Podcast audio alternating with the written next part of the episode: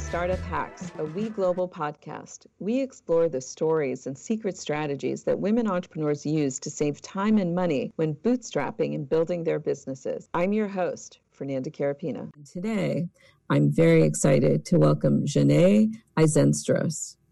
Welcome, Janét. Welcome. Thank you so much for having me. I'm so excited. It's my pleasure. I wanted to share with the audience, if I may, a little bit about your background and then have you give us your own POV. So, Janét is the chairwoman and CEO of Ahava Group Global, a woman led modern media parent company that serves Fortune and multinational media companies in 15 locations globally. This year, she reached a new height in her career when she scaled the Ahava Group Global to nine figures, which I might add is quite impressive. she is an internationally recognized leader and is the creator of the first impact fund in Canada led by an Afro Canadian woman that focuses on women entrepreneurs creating social impact through technology. And I will say, Janét is quite impressive, and we're so excited to have you. So, welcome.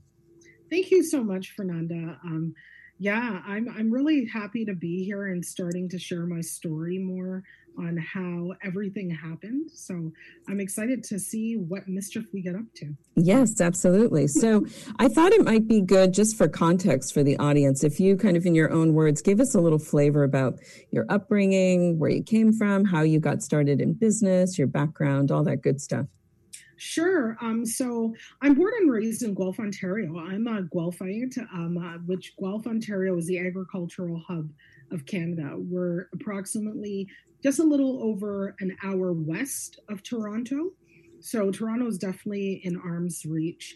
Um, it's just a really beautiful, nature oriented, creative, entrepreneurial driven, holistic wellness, shamanism. Like you're growing up around like everything that's trending, that's good right now in society just existed in this ecosystem. And I think it very much lent to the person that I became. My parents are um, from the Caribbean. My mom is from St. Vincent and my dad is from Aruba um, but grew up in St. Vincent. And so I'm a really unique breed of person. You know, um, growing up, my brothers and I really just, um, when I look back on it now, I just, uh, even to date, I still really don't exist just based upon my cultural diversity and background.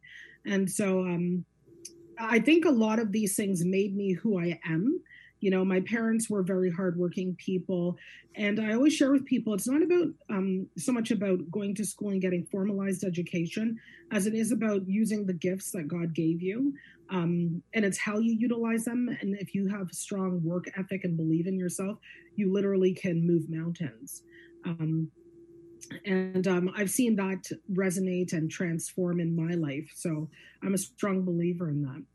Wonderful. Well, it's such an excuse me incredible story, and the um, the breadth of your professional work has um, been really impressive. The the companies that you've been able to start and their growth and their scale.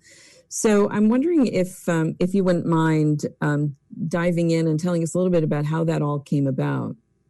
Sure. So in 2011, um, I actually um, went to my ex-husband I, and I asked him for a divorce and then I went in and took my first business meeting. And that's for the company known to date as Ahava Digital Group. Um, and Ahava Digital Group I always share with many entrepreneurs you know you have to start somewhere and don't expect that the company that you start is going to look the same 10 years later. It's not, and you don't want it to. Um, so Ahava Digital has definitely gone through many incarnations, and it was called something else um, before, and I won't reiterate what it was called because the name was horrible. Um, I was making a joke about that the other day, but um, I started to have a digital group, and that really spawned out of at the beginning. I didn't really have a clear vision. What I knew was I had a vision of starting um, some type of brand online. Um, and initially, I was just doing branding and um, for influencers, um, including myself. And then I launched into publishing because during that time I was writing, reading, and writing books and writing for um, major platforms. And so I launched a self-publishing company that was geared towards um, leaders that were in um, leaders that were established or emerging leaders, um, influencers that definitely had a mind a mindfulness focused with their um, initiatives. And so what we ended up doing is really focusing on um, the media part of that because many young or established authors just need media exposure and it's really hard with books. So we became focused on that. And then um, around 2016, my company hit um, seven figures. And then um, what I decided to do was to split at the time um, we had Ahava Digital was a full service digital consultancy, and what we did was, um, but it was more creative focused. So we split it and we turned it into a digital consultancy, and then that was the birthing of 1221 Illustration, which now is more of our artists and representation and creative arm, where we work with brands to kind of like work on brand voice using animation, digital um, uh, data visualizations, painting, um, whatever a company needs to um, to create more emotional connection with their audience. So that's what we initially did there, and then um, so I think things happened um, organically over time. It wasn't. It was never meant like when I initially started this vision. I never by any means foresaw that Ahava Digital would become what it became today. Mm-hmm. Um, so 2016, I pivoted the company into that digital consultancy. We were already in pretty much different markets where we were having clients, and then went on to opening other um, locations, and then. Um, it was data. It's actually been the data that spiraled uh, us into this uh, this echelon of the nine figure realm.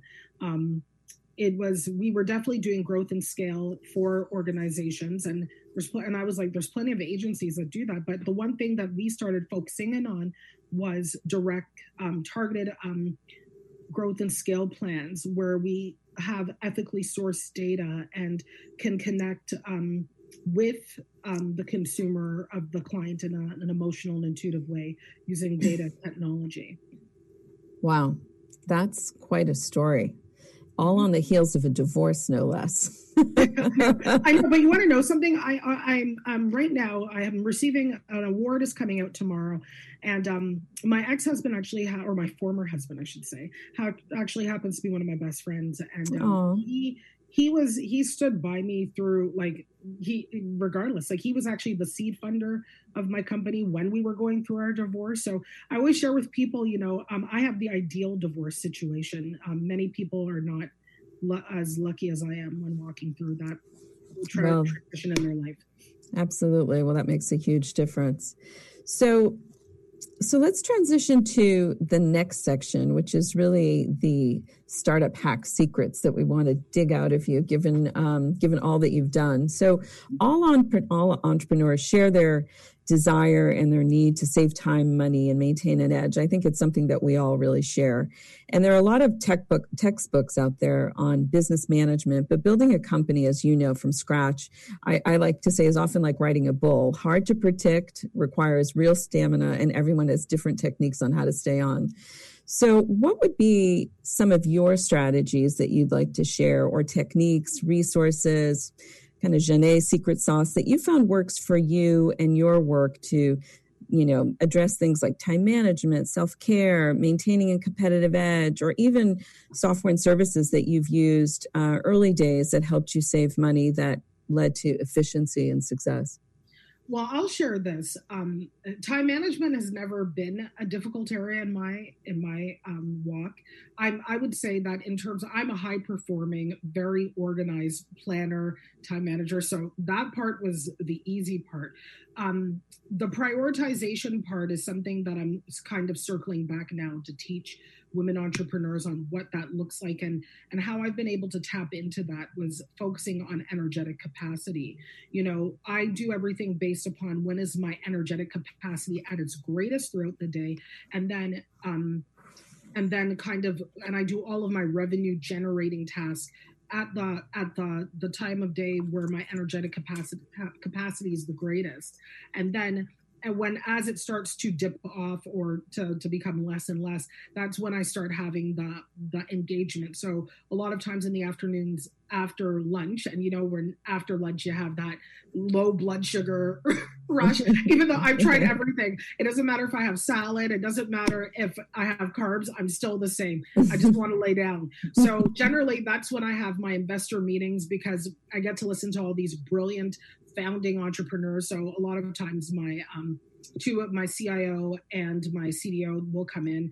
We'll have our conversations about what's happening in our deal flow so that's one of the the growth hacks that i had to develop but i'm just going to circle back to something. When i started my company i started it with $20 on a squarespace website. And wow. a lot of times people are like how do you take $20 and turn it into a, a mid nine figure organization? And so i'm going to share this. Um, one of the things that i will share with entrepreneurs is that you have to start somewhere and it also depends on um, what the product and service that you are looking to create um, or looking to grow and scale. And I think there's been such an emphasis on um, getting capital or this venture capital conversation that a lot of entrepreneurs i'm finding if they don't get that they become stagnant and so there are some some tiny little loopholes for some of you especially the ones that have um, a service that they can actually get through that hurdle. One of the things is is that when I was building my company, I was still doing freelance work as well as um, I actually worked for a tech company doing support while I was building my company quietly in the background. Plus, on top of that, um, plus on top of that, I um, and that and that actual tech company later became a client. But what I share with people is that sometimes having a side hustle. So I looked at anything that wasn't my business became my side hustle. And that was just more or less to ensure that I was able to take care of my kids, I was able to eat, I was able to do certain things. And it wasn't a whole lot of money, but it kept me available to my children, kept me not, you know, sinking. And it also um, allotted me to be able to totally focus on my company. I see a lot of people that are jumping out of the corporate world and into business, and then they're thinking that all of a sudden, I have this great idea. It's just going to be successful. Anybody that's been an entrepreneur can tell you there is no straight path to success. It is, uh, and for some, it could be a living nightmare. I think, if anything, COVID yes. has definitely showed who is who is the weak and who is the strong because I, and in fairness i think that covid was the ideal time to start a business especially an online business. I can tell you from um, even talking to our president jolene um, that like Ahava Digital is crazy busy just with ecom projects right now. But some of the growth hacks that I will share with entrepreneurs, especially in regards to money, because that was my area that I wasn't the strongest, even though I have a wide heaping career in finance, like that was just not an area I cared for. And I kept feeling like the God was ushering me into finance, and I'm like, oh, I can't stand finance. So boring. But now when I look back on it, I see why that needed to happen. So when I connect the dots, I totally understand that. Um, why that was so important at the time because being able to read financial statements being able to under- make financial decisions whether on leasing and credit structure all of those things are really important um, for entrepreneurs, especially when starting. So, some of the things that I would share with entrepreneurs when starting is two big things. Do not wait to do this. You need to start with um, to reinvest all of your dollars and cents back into your company. You also, um, in the beginning, if you cannot get seed funding until you actually start making enough money that you can start paying yourself. And paying yourself means you are just covering the basics. This is not an opportunity to be like, hey, you know, we got ten thousand dollars in per month, dude. Let's go and like party. No, this is not the time. and I hear and I see a lot of entrepreneurs do this. I remember when I was interviewing accountants in the beginning. Um, I had an accountant. Um, that told me, and, and think that he was a managing partner, who said to me, Well, now that all your expenses are paid, you can just spend the rest of the money. And I'm thinking to myself, dude, you're an accountant. Even I know that doesn't make any sense. Right. Um, and so and of a reputable firm too so i just found that really odd. Um, and i'm not saying that i'm frugal but i was uh, just a really good steward over what i had. So side hustle is important you know um, so that way you take care of your um, your day-to-day needs if you can do that. Then also reinvesting especially for the first year or two try reinvesting back into your company. I still to date have not taken a paycheck from Ahava Digital um, and regardless because wow. um, I have so many, and it's also creating multiple streams of income. As your company grows, you should also be looking at other opportunities on how you can grow. Entrepreneurship is about self-development. That it's it's the greatest tool of self-development that I have ever walked through. Um, and I've been doing self-development since I was like an early teenager, probably even prior to that. And so I think it's just really um, important that entrepreneurs that are serious about entrepreneurship commit to the journey of self and also become really adaptable. Mentors are important. You know um, this award that's coming out tomorrow you know i'm writing up my thank you speech um, and all the people that were there for me along the way and all the mentors that i had you know they stood by me and some of them in the beginning i didn't even have any money and they were willing to work with me. They some of the people that work for me have been here from the beginning and believed in the dream more than i believed at, on certain days because i was at a place of where i had no money. And and sometimes there was no money even to to um, give to these people. And i will share with people that the reason why i think my some of the team did that for me had to do with integrity. Mm-hmm. it was me. They were they were sold on me and they knew i would never I was not walking away. I was committed to this vision for the long haul. Wow. Well, those are, I think, some really great recommendations. Um, and it's, I completely agree. Uh, entrepreneurship is really a, a journey of self development that never really ends, which is the beauty of, of, of entrepreneurship. I, I wanted to ask you um, a couple other questions related but slightly differently. Um, if you could wave a magic wand, what one thing that drives you crazy do you wish someone would find a solution for that would help your productivity and or your sanity? Oh wow. One? One. um, I would probably say, like, I think that there probably are tools um, for, but I, I, I do know in agency life, many of us have had to develop proprietary um, like in-house like personal platforms to kind of manage um, project management and all the different facets of our company. There is a product that I do use that's fairly good and has good customization, but it doesn't do everything. And it's actually Domo.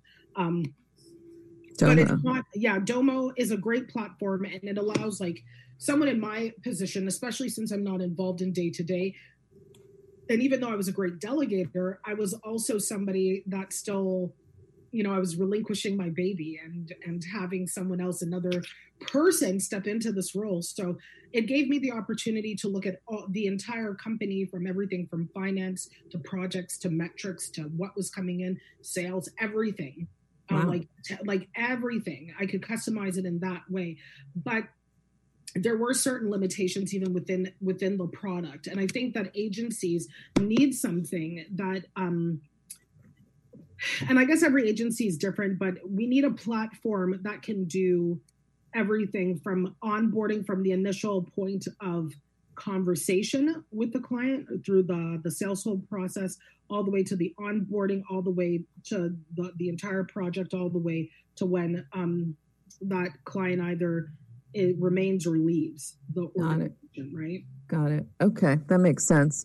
Well, that's a good idea. Maybe somebody out there will develop that. Maybe I should develop that. Maybe you should. I should develop that. All right. So here's my here's another question um, that's um, different but also related. One thing we didn't cover is self care, and I think as women we play so many different roles and oftentimes we're kind of last on that list. Is there any one thing that you always do for yourself that um, helps to kind of replenish your energy and your spirit? Yeah, um, so I'm really big on meditation and prayer. And what a lot of people don't know about me is that I actually have about three and a half hours of self care built into every day. Wow. Um, I wake up at four, I pray, meditate, I exercise. Um, then I usually man- do all of my administrative tasks, um, get everything ready for the day, and then I, um, yeah, and I get everything ready for the day, and then I usually have breakfast with my kids. And like pre-COVID, I'd have breakfast with my kids, and then they would be off to school, and then I would go in the forest for a walk. And sometimes just going in that forest for a walk just gave me the opportunity to like totally unwind, get prepped for you know all the meetings that I would be walking back into. That's great. How wonderful. Yeah. and then wonderful. in the evening time, I have a nice cozy bath uh, just to like unwind the day. throw in some lavender. Oh my God, girlfriend, you got it going on. We need to yeah. uh, take a page from your book for sure. Yeah, and on my Fridays, my Fridays are my self care days. So I, I like I my company. We only work till one. Everybody globally, one p.m. Eastern Standard Time on Fridays, and so from two to six, I get my hair done, manicure, pedicure, massage, Reiki. I do it all. Wow. Okay. I had to teach myself to do that though. I had to teach myself to do that because in 2015 I um, crashed and burned, and I I was not functioning um, well at all. I had an autoimmune attack that literally could have taken my life, and if I did not um, get myself together, um, and it was in it was actually onset by stress, and so I'm like, if it's stress, this is something that could be easily mitigated. So well, I'm glad that you addressed it and you are the picture of health. So obviously you're doing something, you're doing something very right. So well, I'm still trying, uh, thank you, but I'm trying to lose this COVID weight. I took full advantage of COVID to eat whatever I want. And now I'm having to work my butt off to, to get rid of this little thing that I have happening here. Well, you and all of us, quite frankly. Janét, I know you've done a, a lot of work in leadership, and it's something that you're very, um, very proud of, and you think is really important, as as do I. And I'm wondering, in that vein, if um, if there's an entrepreneur out there listening today, what one piece of advice would you give him or her that you wish someone had told you when you were starting out? Be intentional intentionality has become the theme of my last three years, but I'm such an advocate for intentionality. Many entrepreneurs start out the gate and they rush into things without um, crossing T's and dotting I's because they're just so excited to get their idea out there.